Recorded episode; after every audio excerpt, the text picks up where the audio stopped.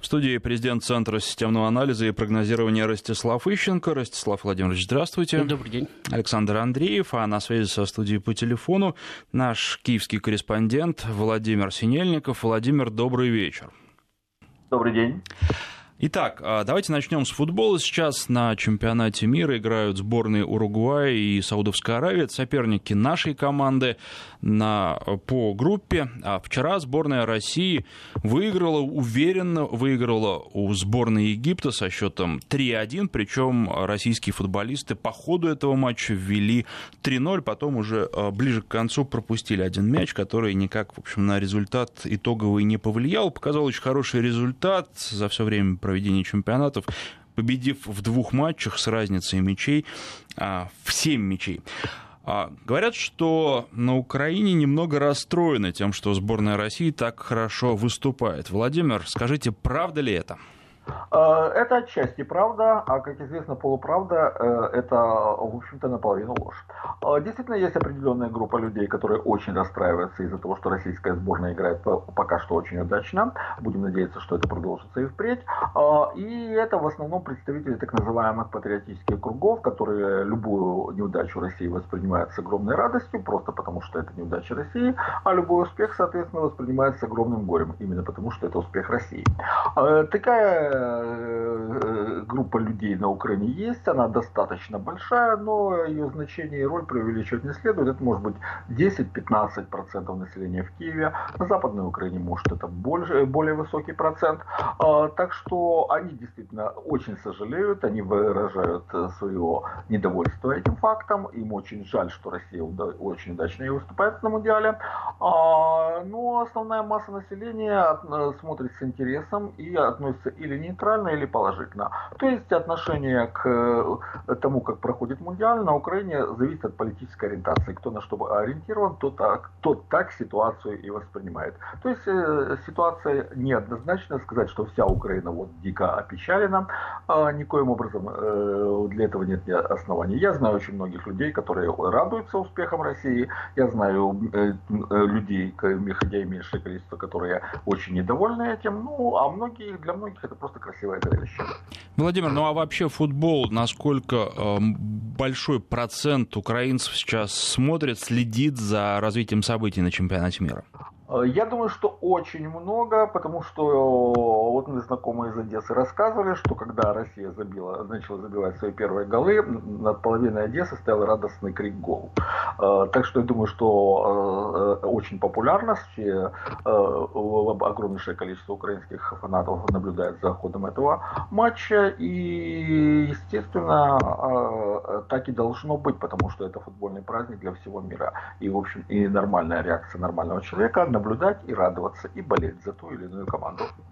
Ростислав Владимирович, с чем связана такая э, политизация спортивных соревнований, в данном э, случае футбольных соревнований, чемпионата мира? Э, почему люди переносят какие-то свои страхи и комплексы, возможно, на спортивный мир? Ну, потому что это, по большому счету, и есть политика. Понимаете, ведь большой спорт, независимо от того, футбол это хоккей или биатлон, э, значит, или спорт высоких достижений, он давно уже э, перестал быть оздоровительным мероприятием там, или примером здорового образа жизни. Значит, э, по большому счету это большие деньги, большая реклама и большая политика. Э, и когда государство вкладывает огромные деньги там, в строительство стадионов или в проведение Э, чемпионата мира, чемпионата Европы, Олимпийских игр, то это делается не потому, что ему некуда потратить деньги, или оно хочет доставить удовольствие нескольким миллионам фанатичных футбольных болельщиков. Тем более, что, как вы знаете, уверенности в том, что российская сборная будет играть хорошо, не было, так как последние чемпионаты она играла откровенно неважно. Это, так сказать, бонус уже ко всему остальному. Государство вкладывает эти деньги в потому что это э, реально очень эффективная и, если соотнести цену и качество, недорогая международная реклама. То есть, э, ну, вам для этого, конечно, надо иметь что показать, потому что меня всегда удивляет, когда нищие страны значит, сражаются за право проведения у себя крупных спортивных соревнований, они на этом деле ничего получить не могут, а потратить могут много. Вот. Э, а э, России реально есть что показать, и миллионы болельщиков, которые приезжают смотреть чемпионат, смотреть чемпионат, и которые приезжали смотреть Олимпийские игры, значит, они э, возвращаются да, в свои страны с новым образом страны. И как это действует, мы видим уже сейчас. Потому что э, э, буквально на прошлой неделе в начале этой, западная пресса начала писать о том, э, что Россия совсем не такая, какой мы ее видели. Ну, врать становится сложнее. Да, значит, более того, некоторые люди же считали, что они не врут, они искренне считали, что государство не такое, причем некоторые из них там видели Россию 10 лет назад и считали, что она такое же и осталось. Она очень существенно ну, изменилась. Вы сейчас имеете в виду э, я просто имею, людей я, или журналистов? Я имею в виду в том числе и журналистов, потому что я читал журналистов, которые писали, вы знаете, я был в России 12 лет назад, а вот приехал сейчас, и я потрясен и поражен, потому что я попал в совершенно другую страну. То есть многие люди, которые писали о России, писали тоже по своим воспоминаниям. Кто-то врал, да. Значит, так вот, и врать становится сложнее, и более того, меняются общественные настроения. И это очень важно. И понятно, что э, государство, Э, понятно, что политические режимы, политические партии, просто политически ангажированные люди, которые, мягко говоря, России не симпатизируют, значит, они э, ощущают дискомфорт от этого. И им не так важно, еще раз повторяю, победила или не победила российская сборная, это просто, сказать, видимая часть айсберга, на которую они реагируют. Как им важно то, что вообще успешно для России проходит вот этот вот чемпионат, успешно не для сборной даже только, потому что сборная еще играть и играть. Еще неизвестно, как они сыграют следующие пять матчей, да? Значит, э, он успешно уже состоялся успешно для страны. И вот на это действительно очень острая реакция, и э, гипотетический проигрыш сборной для них был бы таким мелким утешением значит, э, в данной ситуации. Потому что, черт возьми, ведь не случайно э, пытались сорвать э, проведение чемпионата мира в России. Не случайно каждый раз, когда в России проводились крупные спортивные мероприятия, значит, наши друзья и партнеры на Западе устраивали всякие провокации, вплоть до военных, на международной арене. Э, это происходило потому, что они прекрасно понимают роль и значение подобного рода мероприятий, как э, международного пиара, международной рекламы, и пытались, и, кстати, во многих случаях успешно пытались нивелировать эффект от этих мероприятий, которые получала Россия. Но вот в данном случае украинские неприятели России, да, они находятся в состоянии когнитивного диссонанса. Мало того, что получили такую рекламу, еще и сборная выигрывает. Ну и, наверное, здесь еще важно то, что а, сомнения по другим вопросам а, появляются, потому что если говорили, что в России все плохо и страшно, люди сами приехали и убедились, что не так, когда а, будут говорить в следующий раз о том, что Россия что-то делает не так, что здесь, там, я не знаю... Ну, так естественно, понимаете, когда раньше говорили, в России все плохо, говорили, а вот Москва, говорили, ну ладно, Москва не Россия, хотя, ну, сделайте хотя бы Киев как Москву, да, там. Значит, то сейчас это уже 8 городов. Да? Уже же нельзя сказать, что это все не Россия. Значит, ну, можно сказать, хорошо, это только 8 городов, но сделайте у себя 8 городов такими же, да? Значит, тем более, что люди-то бывают не только в тех городах, где проходят матчи, они ездят по стране, кстати, даже футбольные болельщики, они ездят из города в город, они куда-то отправляются на экскурсии, не все, но некоторые, даже, я бы сказал, многие, да? И э, э, они видят... Э, что происходит за окнами поездов. Я уже встречал в том числе и кстати, отчеты болельщиков футбольных, которые покатались там, э, по российским железным дорогам значит, и писали восторженные отзывы. Там значит, которые побывали в российской относительной глубинке и тоже писали восторженные отзывы и так далее. Сравнивая, кстати, ситуацию с весьма благополучными европейскими странами, там, с Канадой. Вот, поэтому я говорю, это э, очень качественная реклама, причем это не просто на самом рекламный баннер, который повесили и обещают золотые горы. Это то, что ты можешь прийти пощупать своими руками и убедиться, что тебе не продают э, э, кота в мешке, да, а вот это все так и есть. Тебе, может быть, даже еще не полностью рассказывали, э, что здесь есть, потому что э, люди привыкают, и им кажется, что это естественно. Значит, они, они, они даже забывают, что этим можно похвастаться. В 11 городах проходят матчи чемпионата а, мира а, по 11. футболу. В 11, да. А, ну, давайте футбольную тему закончим. Будем следить за развитием событий. 25 числа наша сборная играет третий финальный матч а, в группе. Но здесь уже понятно, что российские спортсмены из группы вышли. А, будем смотреть, с какого места, хотя это тоже принципиального значения не имеет, потому что соперниками будут а, сборные да, либо Испании, либо Португалии. выйти в одну четвертую теперь. А, так, а с какого места выйти в одну восьмую, это все равно, по большому счету. И, в общем, с кем из них лучше играть, тут еще можно очень долго спорить. Надо просто играть с тем, кто будет, и побеждать его, по крайней мере, стремиться это сделать. Одна из последних новостей, которая пришла с Украины, это то, что Юлия Тимошенко будет бороться за пост президента для того, чтобы, а, завоевав этот пост, сразу все перекроить. Ну, она сразу об этом сказала сейчас и фактически уже а, часть, по крайней мере, предвыборной программы обозначила. Владимир, а скажите, а, насколько велики шансы Тимошенко сейчас, что говорят социологи, есть какие-то опросы, ну и интересно, как она в сравнении с Петром Порошенко? Каковы ее показатели? А, Юлия Тимошенко уже в течение, по крайней мере, года, а может быть даже и больше, уверенно занимает первое место в рейтинге кандидатов в президенты. А, ее поддерживают по разным а, опросам, и это, естественно, величина, которая не является константой, то есть изменяется с течением времени. Ее поддерживают от 9 до 14 процентов граждан, и это гораздо больше, чем любой из тех, кто ее, кто занимает второе, третье, четвертое и так далее место. В то же время рейтинг президента Порошенко, опять-таки, он э, э, намного ниже и имеет э, устойчивую тенденцию к постоянному снижению.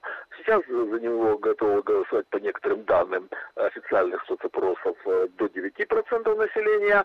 Ну вот, есть такой Евгений Серваненко, который при Ющенко был министром транспорта, а во время избирательной кампании возглавлял службу безопасности тогдашнего кандидата э, Виктора Ющенко, так он как-то публично заявил, что реальный рейтинг президента Порошенко 3,6%. И я ему склонен верен, э, верить, потому что вот с кем я не общаюсь, э, независимо от политической ориентации, то есть люди могут по-разному относиться к тому, что происходит на Донбассе, по-разному относиться к тому, что к России, но все единодушно, я не знаю ни одного человека, который бы сказал, что искренне, не деньги, что он доволен Порошенко и хотел бы голосовать за него э, на выборах в следующем году. Э, поэтому Тимошенко, опираясь на то, что она имеет наивысший рейтинг популярности, естественно, рассчитывает на то, что ей удастся выйти во второй тур с кем-нибудь, и вполне вероятно, что это будет не Порошенко. И, в принципе, вот вы знаете, если проанализировать список лидирующих кандидатов э, в рейтинге кандидатов в президенты, то э, если она выйдет во второй тур, то практически никто не сможет ей там составить конкуренции. Просто по факту выхода во второй тур Тимошенко автоматически становится президентом. Вопрос в том, а позволят ли ей э, вообще участвовать в президентских выборах. И еще более главный вопрос, а насколько честным будет подсчет голосов, потому что, как сказал э, небезызвестный Анастасио Самоса со своим циничным остроумием, мой оппонент выиграл э, выборы, а я выиграл подсчет голосов. Так что Порошенко может и проиграть выборы, но вот выиграть подсчет голосов это более чем реально. Если учесть тот факт, что сейчас на Украине осталось э, максимум 30 миллионов фактического населения, э, э, ну, это не означает, что народ э, массово умирает, народ массово уезжает на заработки за границу. И это, естественно, люди, которые имеют избирательные права, то это означает, что где-то, по крайней мере, половина избирателей Украины в настоящий момент находится за рубежом и, соответственно, принимать участие в выборах не будет, э, что открывает просто такие огромнейшие возможности для манипуляции и фальсификации. Александр? Ростислав Владимирович, э, во-первых, Тимошенко дадут бороться за пост президента, и, во-вторых, э, что касается перспектив Порошенко, действительно они невелики, если все будет честно.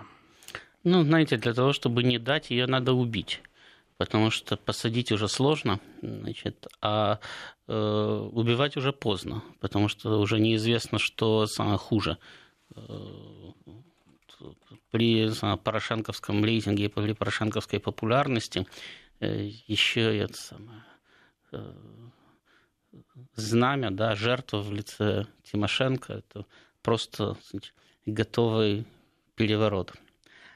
Это, поэтому, безусловно, дадут. Другое дело, что дадут ли ей победить на этих выборах, потому что у Юлии Владимировны далеко не такой выдающийся рейтинг и достаточно высокий антирейтинг, по-моему, кстати, второй или третий, второй, по-моему, после Порошенковского.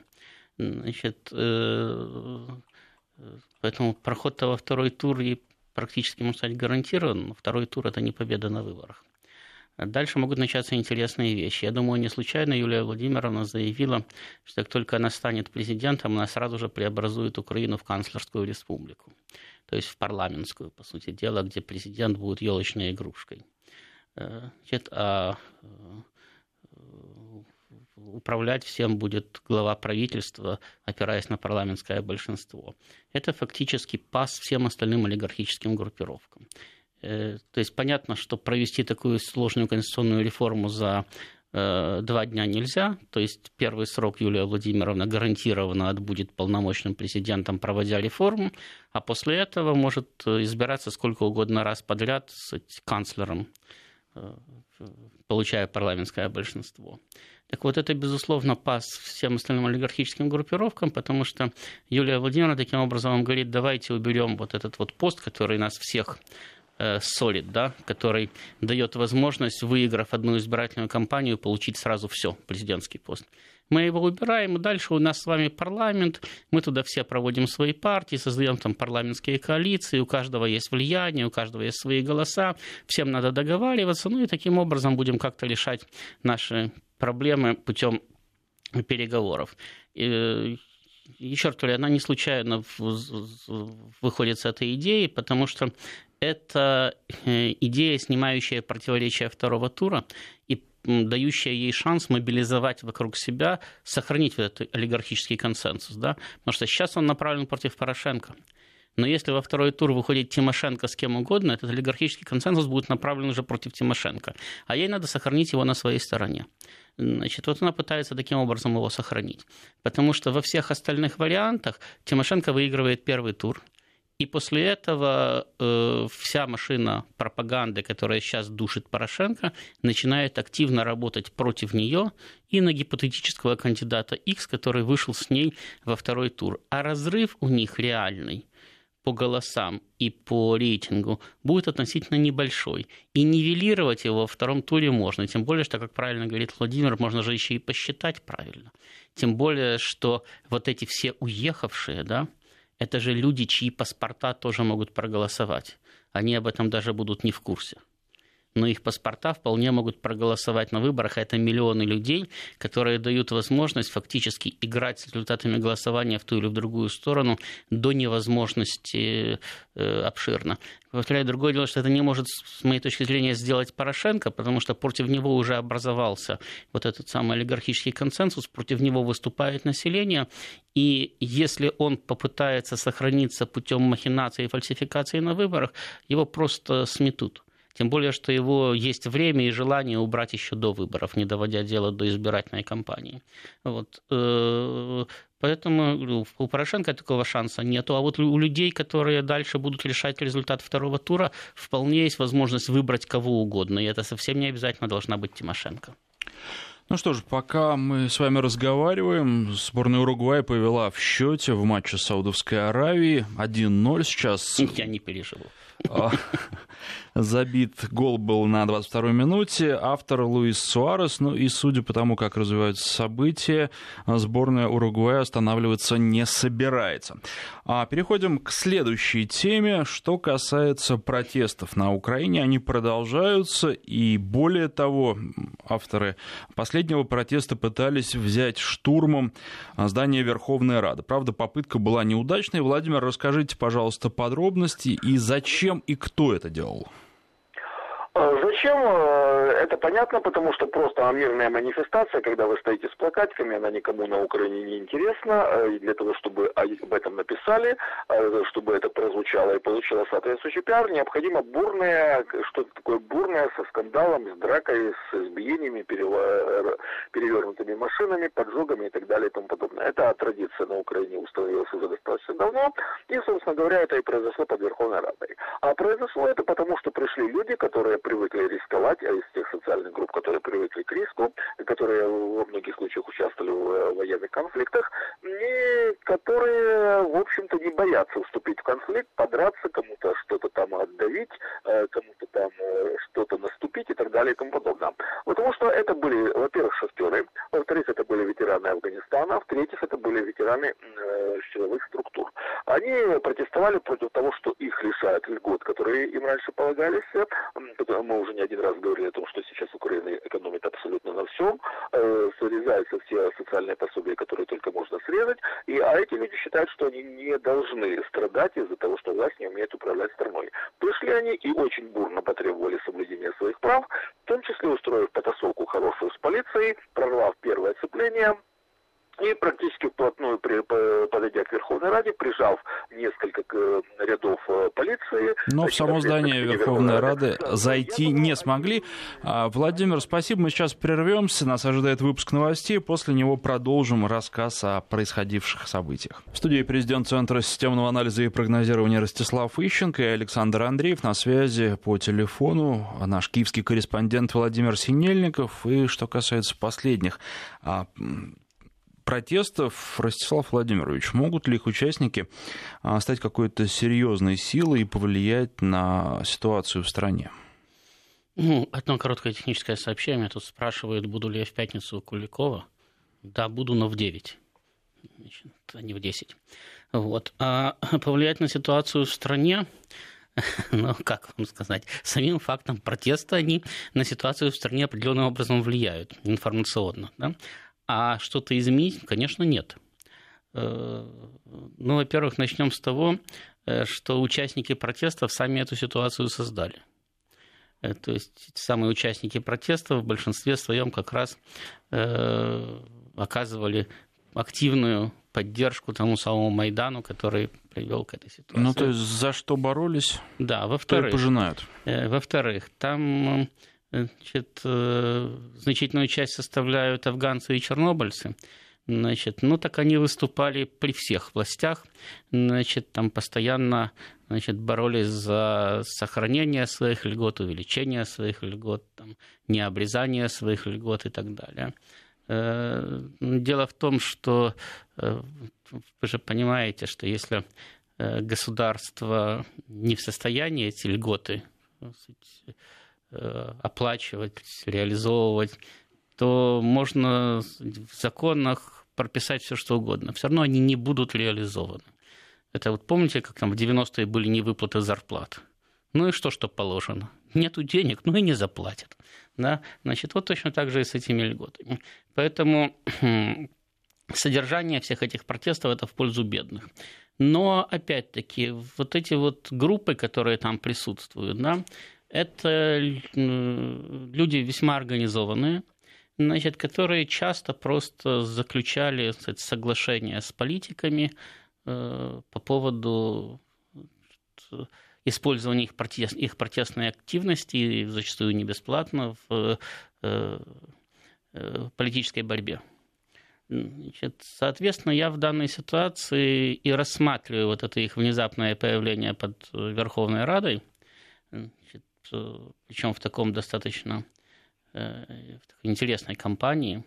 Значит, там какие-то там, шахтеры непонятно откуда, э, те самые чернобыльцы и афганцы, с явно невыполнимыми требованиями, э, именно как элемент начала активной кампании по давлению на Порошенко, по давлению на власть. Потому что собрались-то они под Верховной Радой, но большая часть их требований при этом адресована кабинету министров.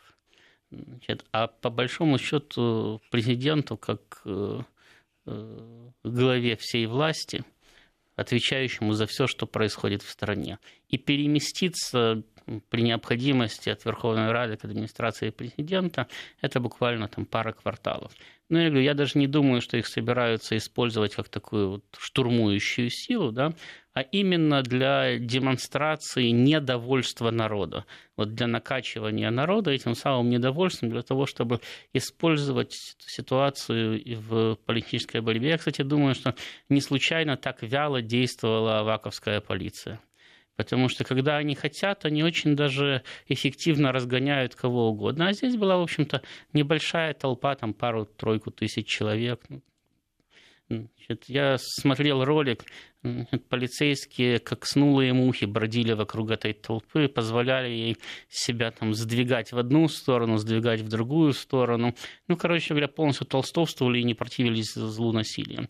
То есть, в общем-то, постановочный характер этого мероприятия, он э, бросался в глаза. И я думаю, что это не первое и не последнее мероприятие. Началась активная фаза борьбы за власть. Подчеркиваю, даже не политической борьбы на выборах, а борьбы за власть независимо от исхода выборов, от того, состоятся ли выборы и так далее. И это только первая ласточка прилетела. А, следующее событие. Петр Порошенко подписал закон о мотивации к военной службе. Владимир, расскажите, как будут мотивировать и а, что предлагается сделать для того, чтобы хотели служить в украинской армии? А, конкретно ничего, то есть если говорить о каких-то материальных преимуществах и материальных благах, там э, в этом законе не идет речь о том, что будут платить больше, будут какие-то дополнительные льготы и так далее.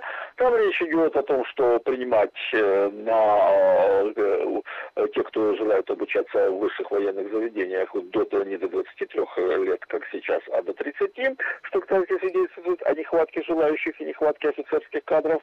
А во-вторых, возраст пребывания на учете военнообязанных в резерве увеличивается и для женщин до 60 лет. Раньше он был увеличен для мужчин до 60 лет, а сейчас уже и для женщин.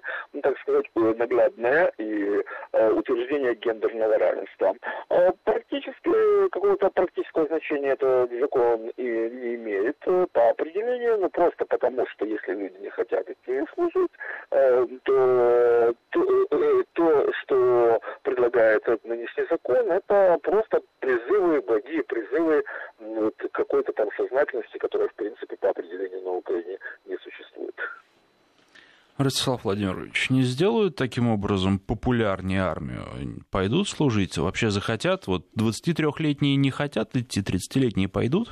Ну, видите, я хочу еще раз э, акцентировать внимание на том, что у Владимира прозвучало, ну, может быть, как-то мельком, да, Э, что практически это свидетельствует о нехватке кадров для вооруженных сил. То есть, несмотря на то, что страна полностью обнищала, и что армия – это чуть ли не единственный способ заработать, более или менее там хоть что-то, хоть как-то. Но, тем не менее, очевидно, что вот ну, поднятие возраста курсантов военных учебных заведений свидетельствует о том, что там э, они недоукомплектованы. Потому что если бы они были бы укомплектованы 23-летними, так а где бы вы взяли бы тогда для них 30-летних, правда? Значит, соответственно, это попытка э, пойти по пути, ну ладно, там человек пошел, послужил в армии, ну, раз пришел на контракт, два пришел на контракт, а потом подумал, а дай-ка я пойду в офицеры, и пошел себе в военное училище, да? Вы, значит, э, связал свою судьбу с армией аналогичным образом э, возраст до 60 лет пребывания в запасе для мужчин подняли еще в 2014 году когда Украина верещала о том, что она э, ведет боевые действия с Россией, что на нее напали, что идет война и что вообще проходит массовая мобилизация. Э, тогда, тогда подчеркиваю, украинская власть разворачивала несколько новых бригад, то есть с нуля создавала несколько новых соединений, пытаясь увеличить армию. Значит, даже не несколько, а там больше десятка. Вот э, теперь, когда э, точно так же, ну, то есть нужны были, ну, мобилиз... нужны были кадры, нужны были ресурсы. вот. Э, теперь, когда то же самое, э, точно так же возраст поднимается для женщин, значит, это свидетельство того, что уже мужчин до 60 лет для комплектования этой самой армии украинской уже не хватает. Э, значит, она, кстати, не такая большая, там около 300 тысяч человек сейчас служит во всех местах и подразделениях. Соответственно, свидетельство резкого падения популярности военной службы резкого падения популярности армии, это, в общем-то, судорожные попытки хоть как-то э, укомплектовать э, существующие части. Но это, естественно, не повысит, опять-таки, боеспособность армии, да, потому что вы можете поднять э, возраст пребывания в запасе хоть до 90, а в военное училище принимать и в 60 лет. Да. Но армия это, в общем-то, в первую очередь не только и даже не столько люди, да, сколько организация – значит, и обеспечения. И люди, в общем, там не хотят служить, не только потому, что идет война э, в Донбассе, да, э, в конце концов, стреляют там не так часто, убивают не так много, а три четверти армии находятся за пределами Донбасса и туда не попадает. Вот. Э, люди туда не хотят идти именно потому, что там нет ни организации, не обеспечение. И многое из того, что армия должна выдавать, они вынуждены покупать чуть ли не за свой счет, а именно за свой счет.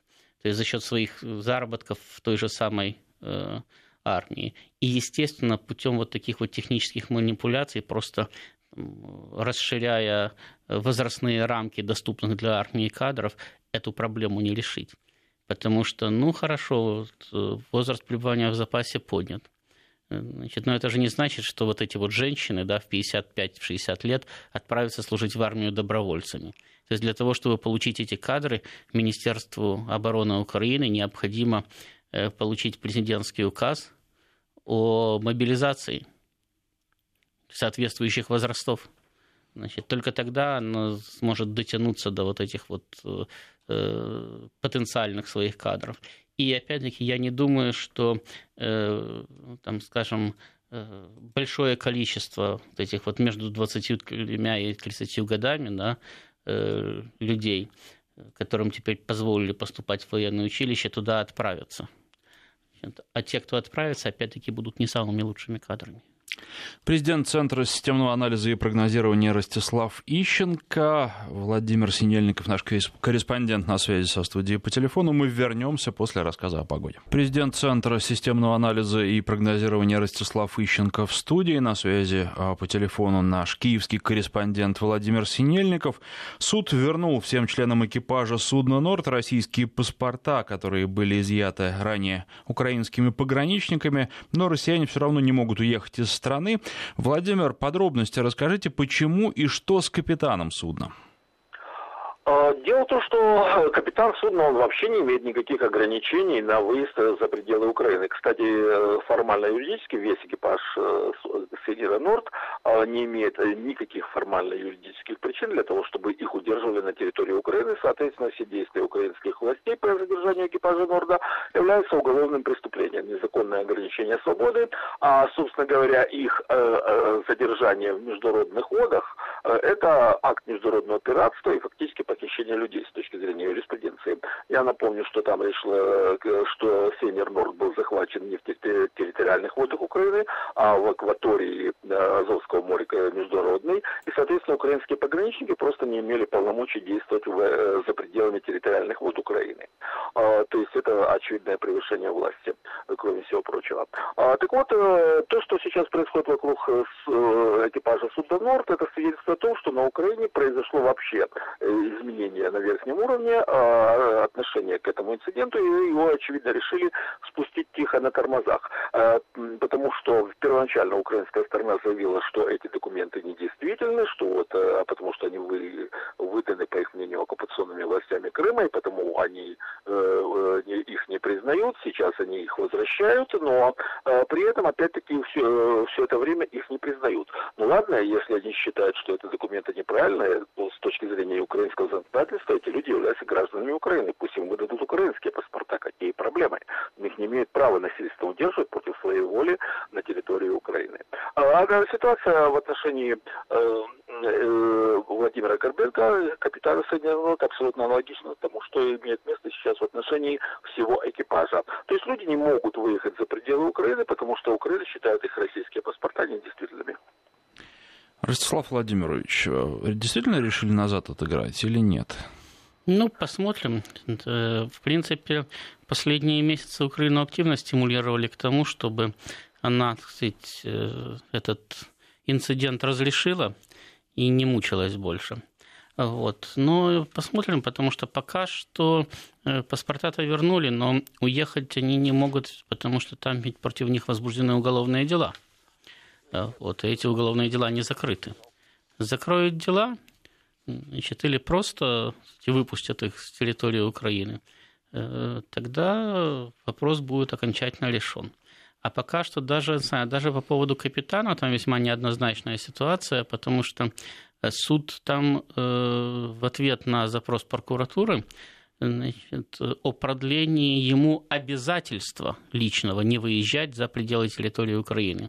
Суд заявил, что, э, что прокуратура неправильно подала документы, и надо было требовать избрания меры пресечения, а не э, продления обязательства. То есть, по большому счету, суд не, не заявил, что он может ехать куда угодно, а он просто сказал, что прокуратура ошиблась. Поэтому э, при попытке выезда его опять-таки могли задержать, потому что против него э, возбуждено уголовное дело на, на Украине и могли обвинить в попытке скрыться от правосудия. Поэтому поживем увидим, что там они решили делать с Нордом. Они такие ребята, что могли сегодня решить одно, завтра другое, а послезавтра третье и сделать в результате вообще четвертое но там э, реально существует коллизия. Ну, во-первых, они им не могут выдать украинские паспорта, потому что они эти паспорта не берут.